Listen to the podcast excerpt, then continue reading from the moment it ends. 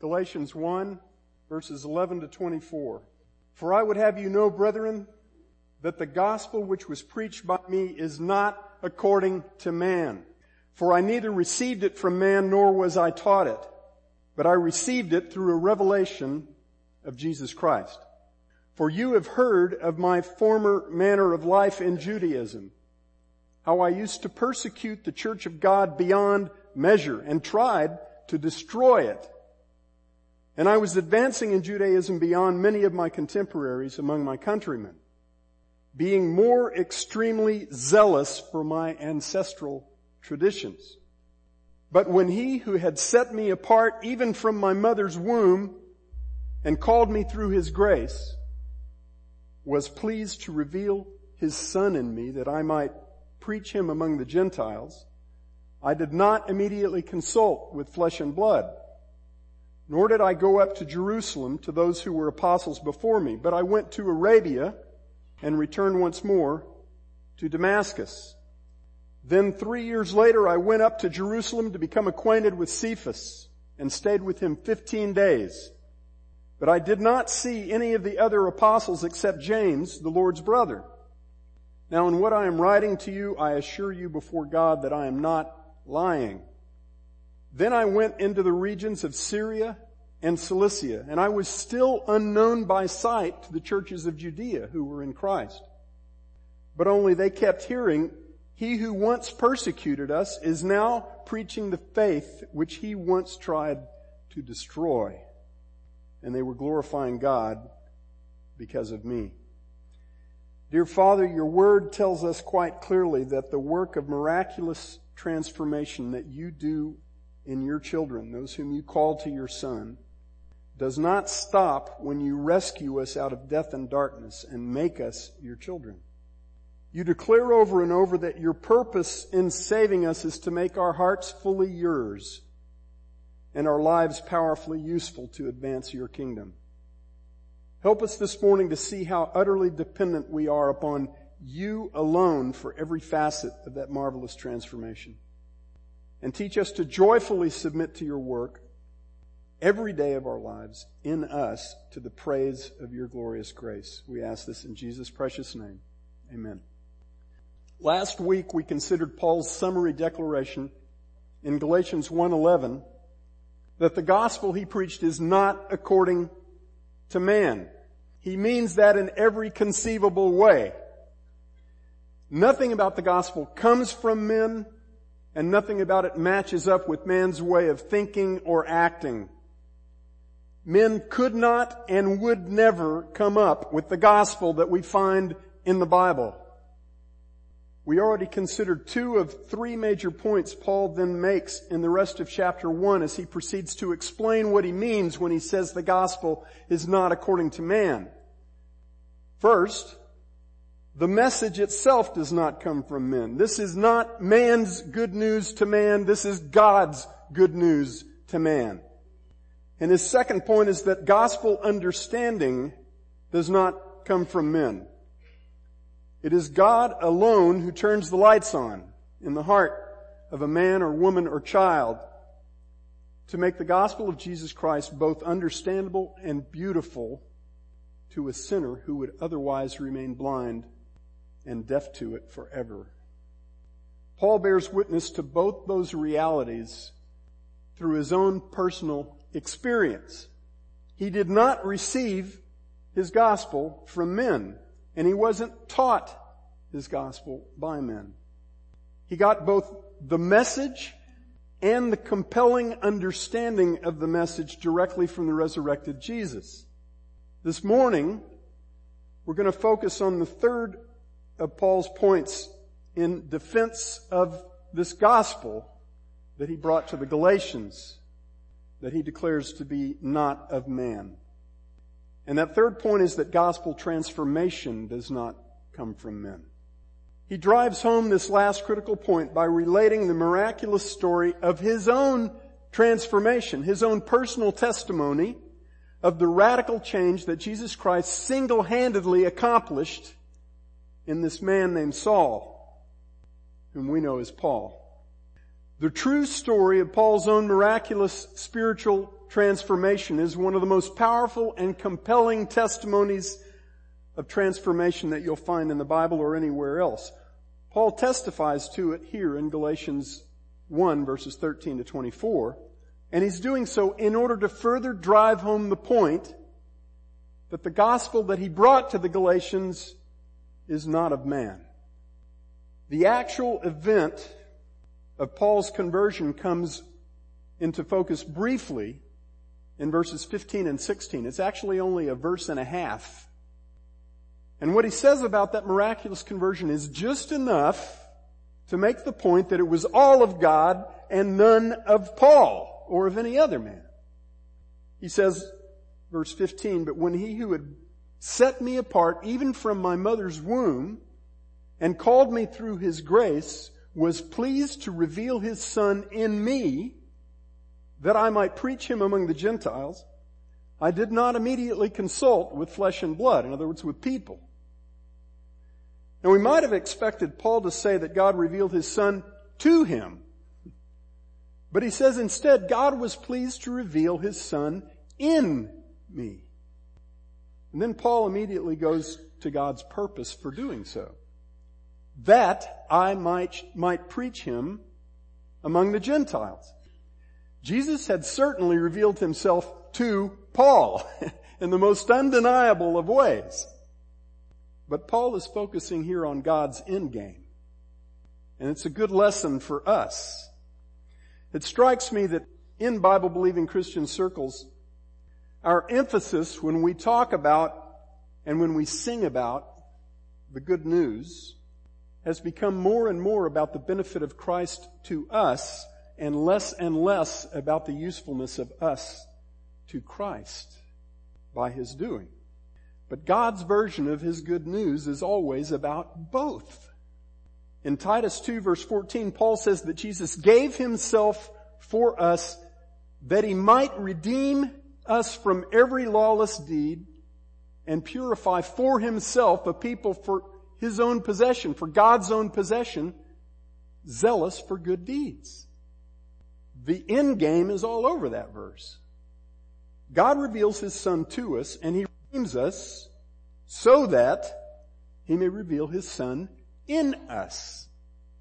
Paul's entire argument at this point hinges on the fact that God revealed Christ in Paul. That Paul's life was transformed by the very presence of Jesus Christ in him. To the extent that everything about Paul changed. And everybody around him could see that it had changed. That change is the one strand of evidence of an entirely God originated gospel to which Paul devotes the most attention in this passage.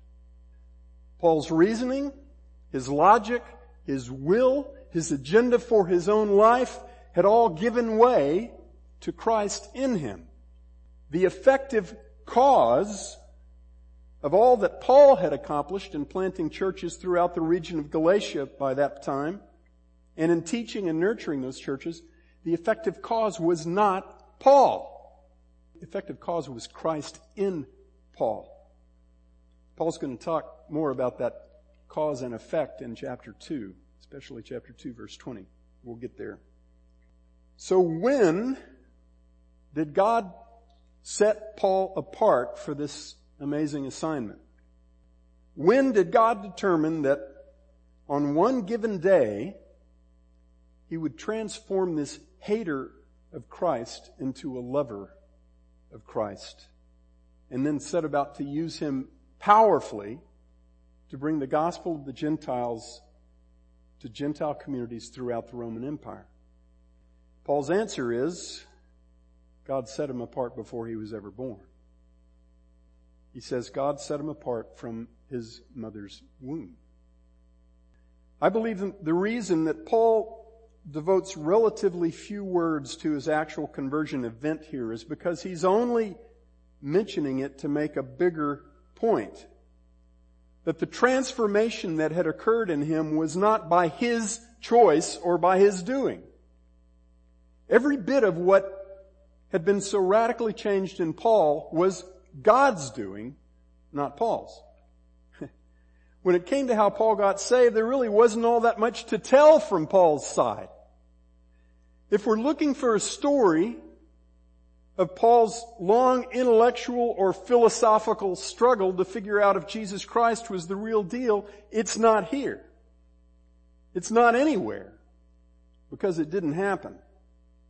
If you want to get a more comprehensive account of Paul's dramatic conversion experience, read Acts chapter 9, Acts 22, and Acts 26.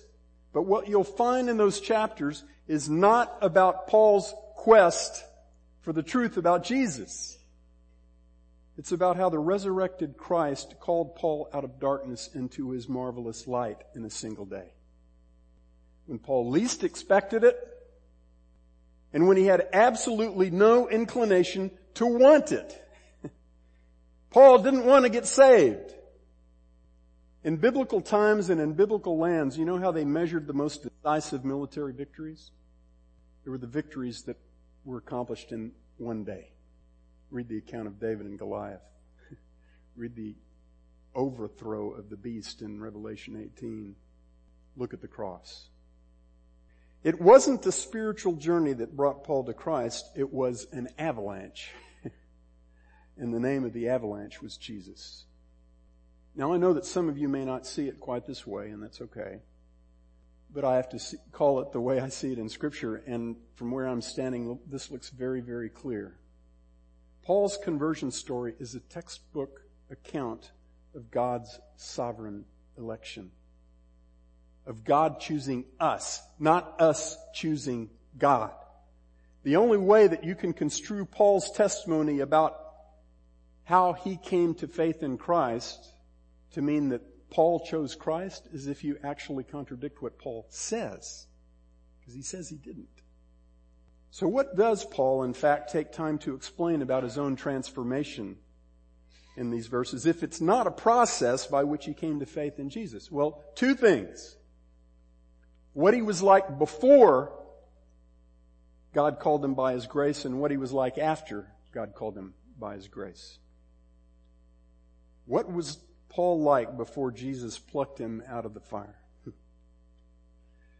Well, in Galatians 1 verses 13 and 14, he says, For you have heard of my former manner of life in Judaism, how I used to persecute the church of God beyond measure and tried to destroy it.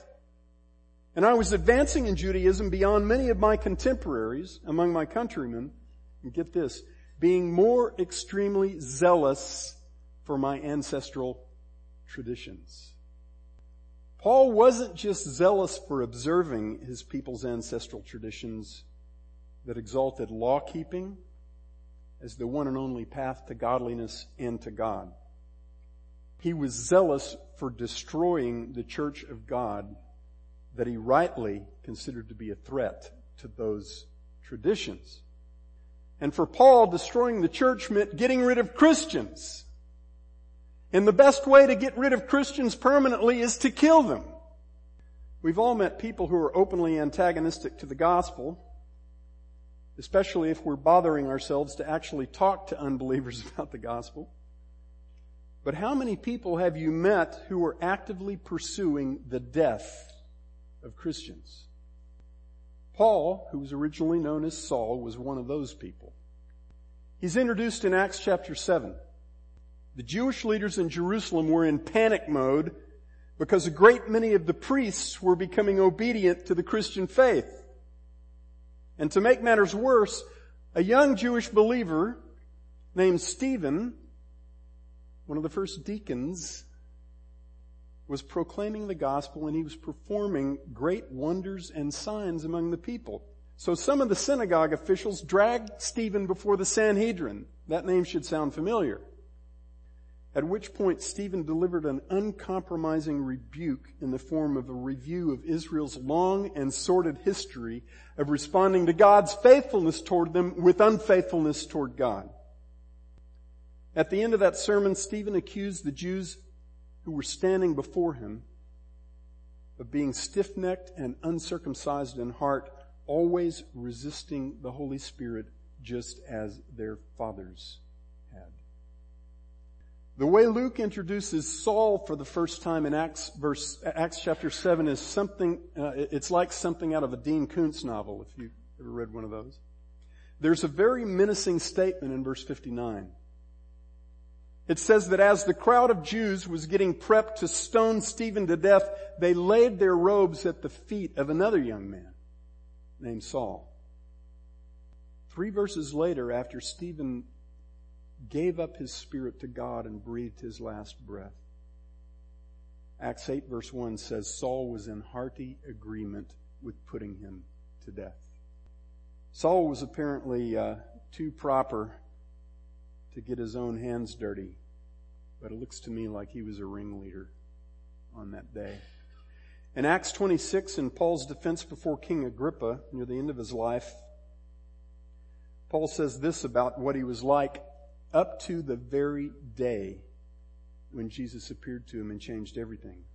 Acts 26, starting at verse 9, he says, So then I thought to myself that I had to do many things hostile to the name of Jesus of Nazareth. And this is just what I did in Jerusalem. Not only did I lock up many of the saints in prison, having received authority from the chief priests, but also when they were being put to death, I cast my vote against them. Paul consistently voted for the execution of the Christians that had been arrested. He says, and as I, as I punished them often in all the synagogues, I tried to force them to blaspheme and being furiously enraged at them, furiously enraged at them, I kept pursuing them even to foreign cities. Aside from the fact that Paul employed supposedly respectable legal channels, he was every bit as big a threat to the Christians in the Roman Empire as ISIS is to the Christians in Syria this morning. In Acts 9 verse 1, Luke writes that even on the day of Saul's conversion, Saul was still breathing threats and murder against the disciples of the Lord. He had just gotten authorization from the high priest in Jerusalem to go to a city called Damascus, north of Jerusalem, and to smoke out some more Christians and then bring them in chains back to Jerusalem to be tried before the same Sanhedrin that had condemned Jesus to death. Paul was apparently a voting member of that council because he said he always cast his vote for execution. He wanted them dead. But while he was walking on that road from Jerusalem to Damascus to accomplish that hateful task, Jesus blindsided him. Literally. There was no debate. Jesus didn't reason with Paul or argue with Paul. Jesus blinded Paul's physical eyes with a light brighter than the sun in order to finally make him see. God gave Paul a heart transplant on that day, the one that God speaks about in reference to his people Israel in Ezekiel 36, 26. He melted Paul's heart of stone away and he gave him a heart of flesh, inclined forever toward the living God. This was the irresistible grace of God overthrowing an enemy with no terms of negotiation and no recourse except unconditional surrender. This was amazing grace. In an instant, Paul was transformed from an enemy of Christ to a child of God and an ambassador for Christ. What was Paul like after his miraculous encounter with the risen Jesus? Well, this young man who had been extremely zealous about killing Christians to protect his ancestral traditions laid down his own life for his Savior and Master. For three decades, Paul put his life on the line time and time and time again.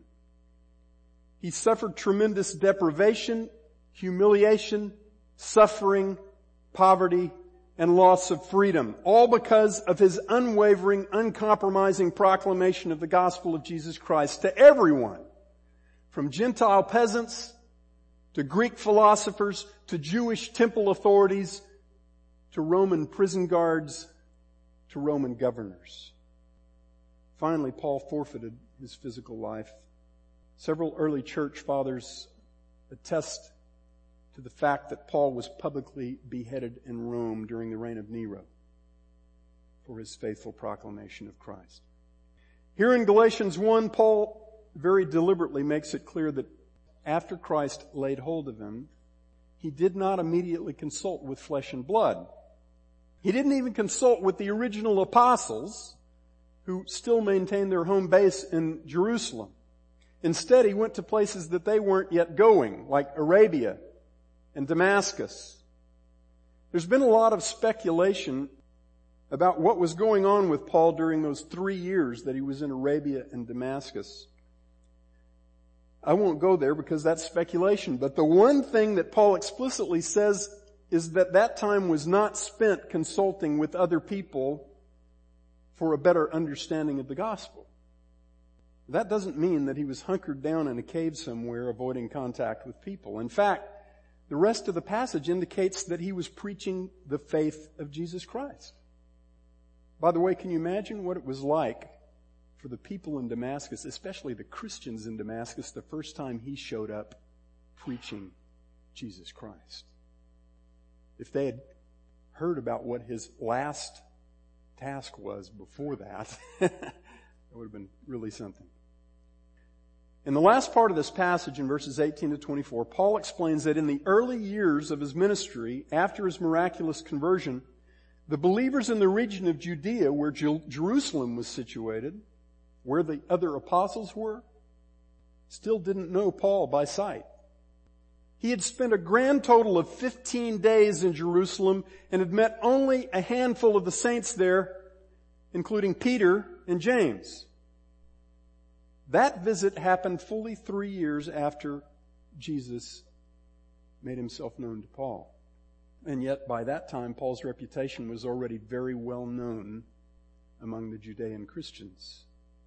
They had already heard over and over that he who once persecuted them was now preaching the faith that he once tried to destroy.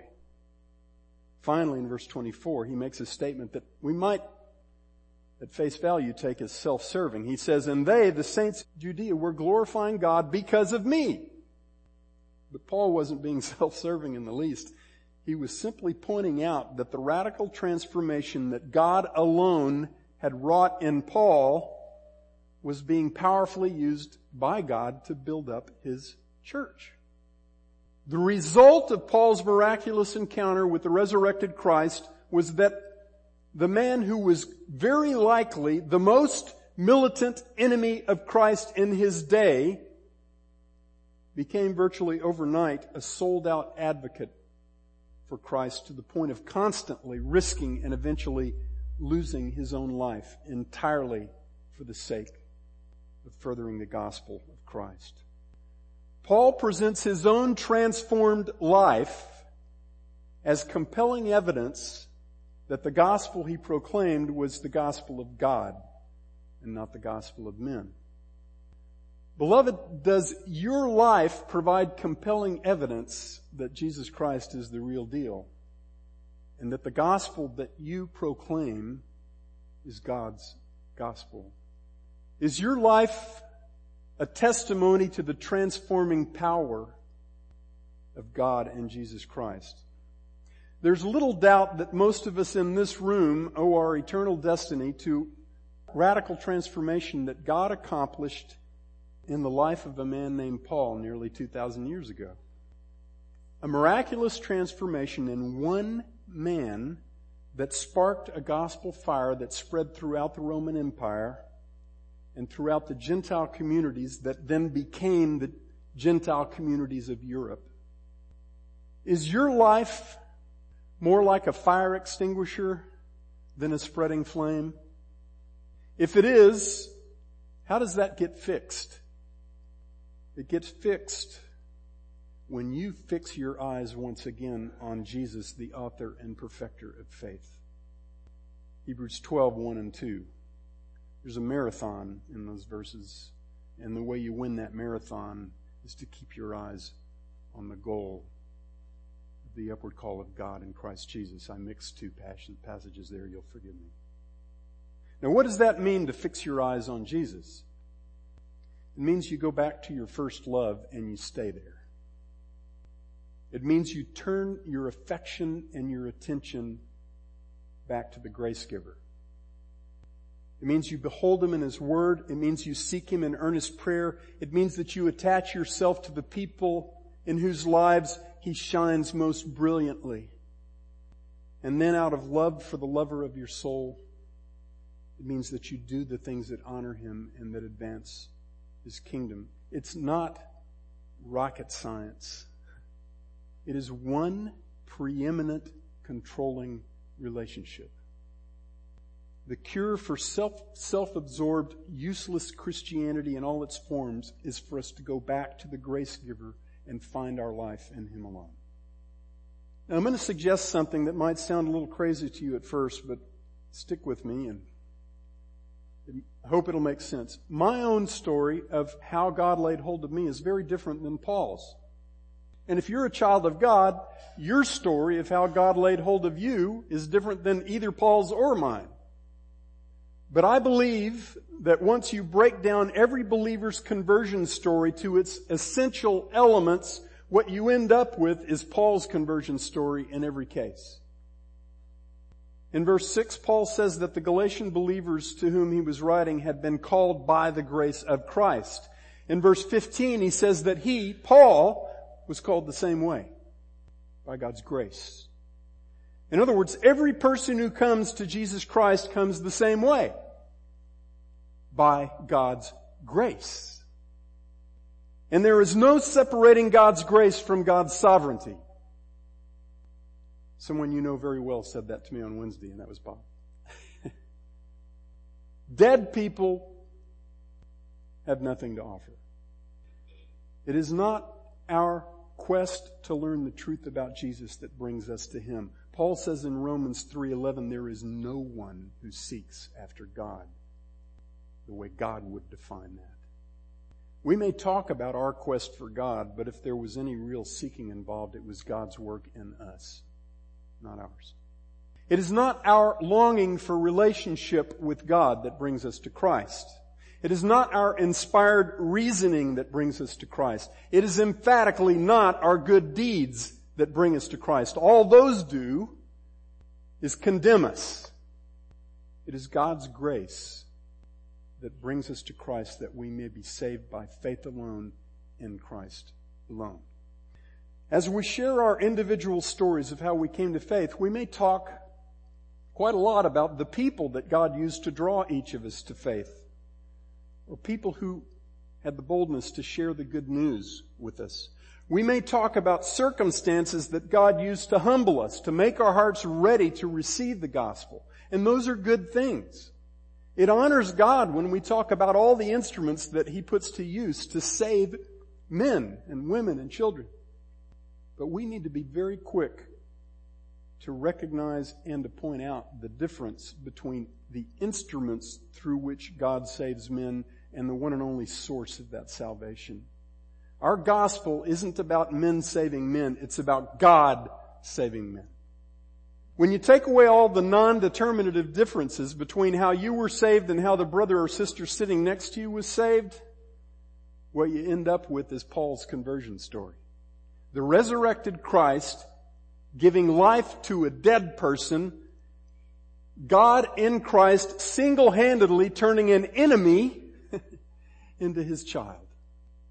Last Sunday, just before the message, we sang a contemporary song called Here I Am to Worship. The first line of that song goes like this. Light of the world, you stepped down into darkness. You opened my eyes and let me see.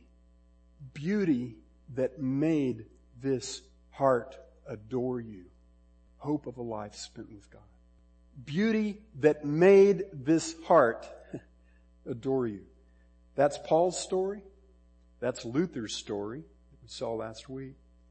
That's my story, and if you're among the redeemed of God, that's your story too. If God doesn't turn the lights on, they don't come on.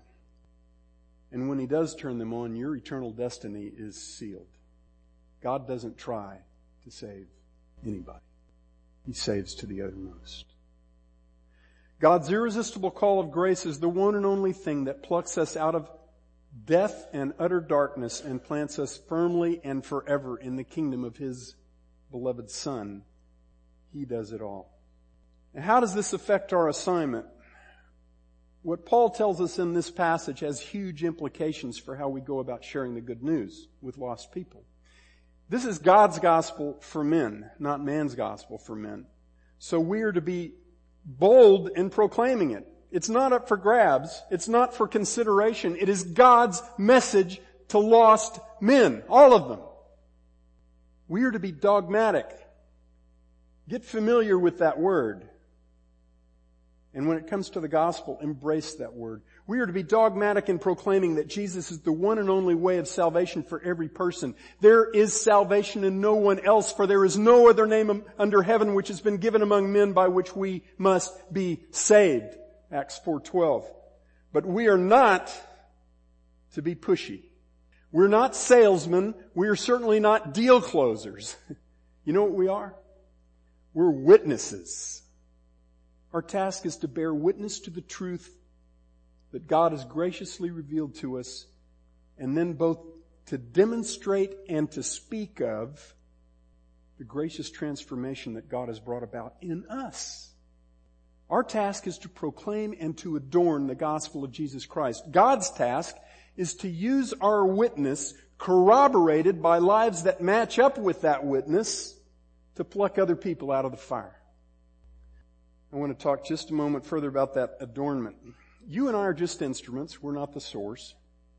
God's the source. It's His gospel. So, we need to make sure that our words don't mess with His words. But we also need to make sure that our lives don't mess with His words. What if after his miraculous conversion, Paul had just, had stopped persecuting Christians and then faded into the woodwork?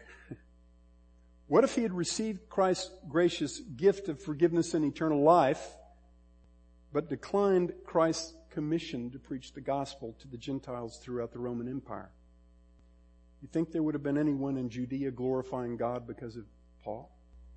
What if Paul had been faithful in proclaiming the gospel for a time, and he had seen God start all these churches in Galatia through his work, but then had not had the courage to defend the good news of salvation by grace alone, through faith alone, in Christ alone, when just about everyone else, including the Christian leaders in Jerusalem, were drifting toward a graceless gospel. Well, what would have happened is that God would have raised up another instrument, another man to speak for him. He always has. But Paul would have been useless to God along with most of the known leaders of the early church at that point. God used Paul to straighten out the leaders of the church. We'll see that clearly in chapter 2. If you talk grace, but organize your entire life around rules, what happens to your message in the eyes and ears of the beholder? That's what Paul's going to talk about in chapter 2. What do other people see us getting excited about? Do we muddy the waters of the message that we preach by living lives that are controlled more by the traditions and obsessions of men than they are by the word of God's amazing grace toward us in Christ? Is our zeal for our personal views on politics or economics more apparent to the people around us than our zeal for the gospel of Jesus Christ? What about our zeal for entertainment? Or our zeal for the latest wisdom on healthy dieting? Or our zeal for the network marketing product that we're pitching to supplement our family's income? I've known Christians who are a lot more willing to offend over a product that they were selling than they are over the gospel of Jesus Christ. Now, none of those things are evil in themselves. The question is, for what are you extremely zealous? A life that adorns the gospel is a life that is obsessed with exalting Jesus Christ. That's, I've said it before, that's our one legitimate obsession. Our Savior and our Master. One last point, and I saved the most important one for last. If God is the one and only source of the message, if He's the only source of gospel understanding and the only source of gospel transformation, you know what that makes us? Dependent. Utterly dependent. We're not the source of anything. And you know what absolute dependence does to the child of God? It drives us to our knees. It drives us to pray without ceasing. There are many, many things in this life that you and I can do without. Prayer is not one of them. If there are things about this church that you don't like, that you believe if they were done differently would make us more effective for Christ, what do you think would happen if you devoted at least as much time and emotional energy to praying about those things as you do to criticizing them, either in your thoughts or in your words?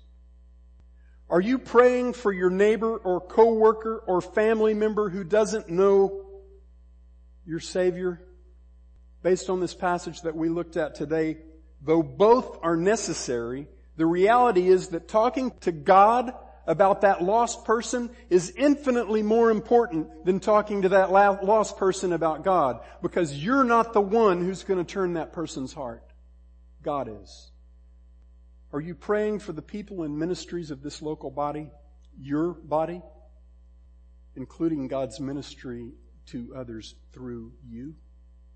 Are you praying for God to work in the lives of the international students that God is bringing into fellowship with people in this church through that ministry, the ISI ministry?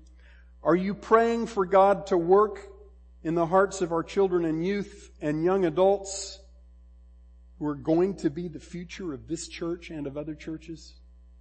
Are you praying for me and for the other men at CBC who preach and teach the Word of God and for the men and women who teach our children?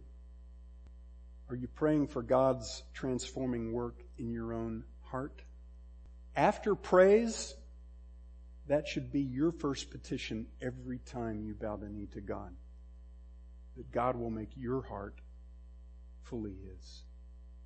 We are a wonderfully dependent people because God is the one and only, He is the one and only one who opens blind eyes, who revives dead hearts, who transforms enemies into joyful servants. And beloved, being that dependent upon God is the best of all possible circumstances for us.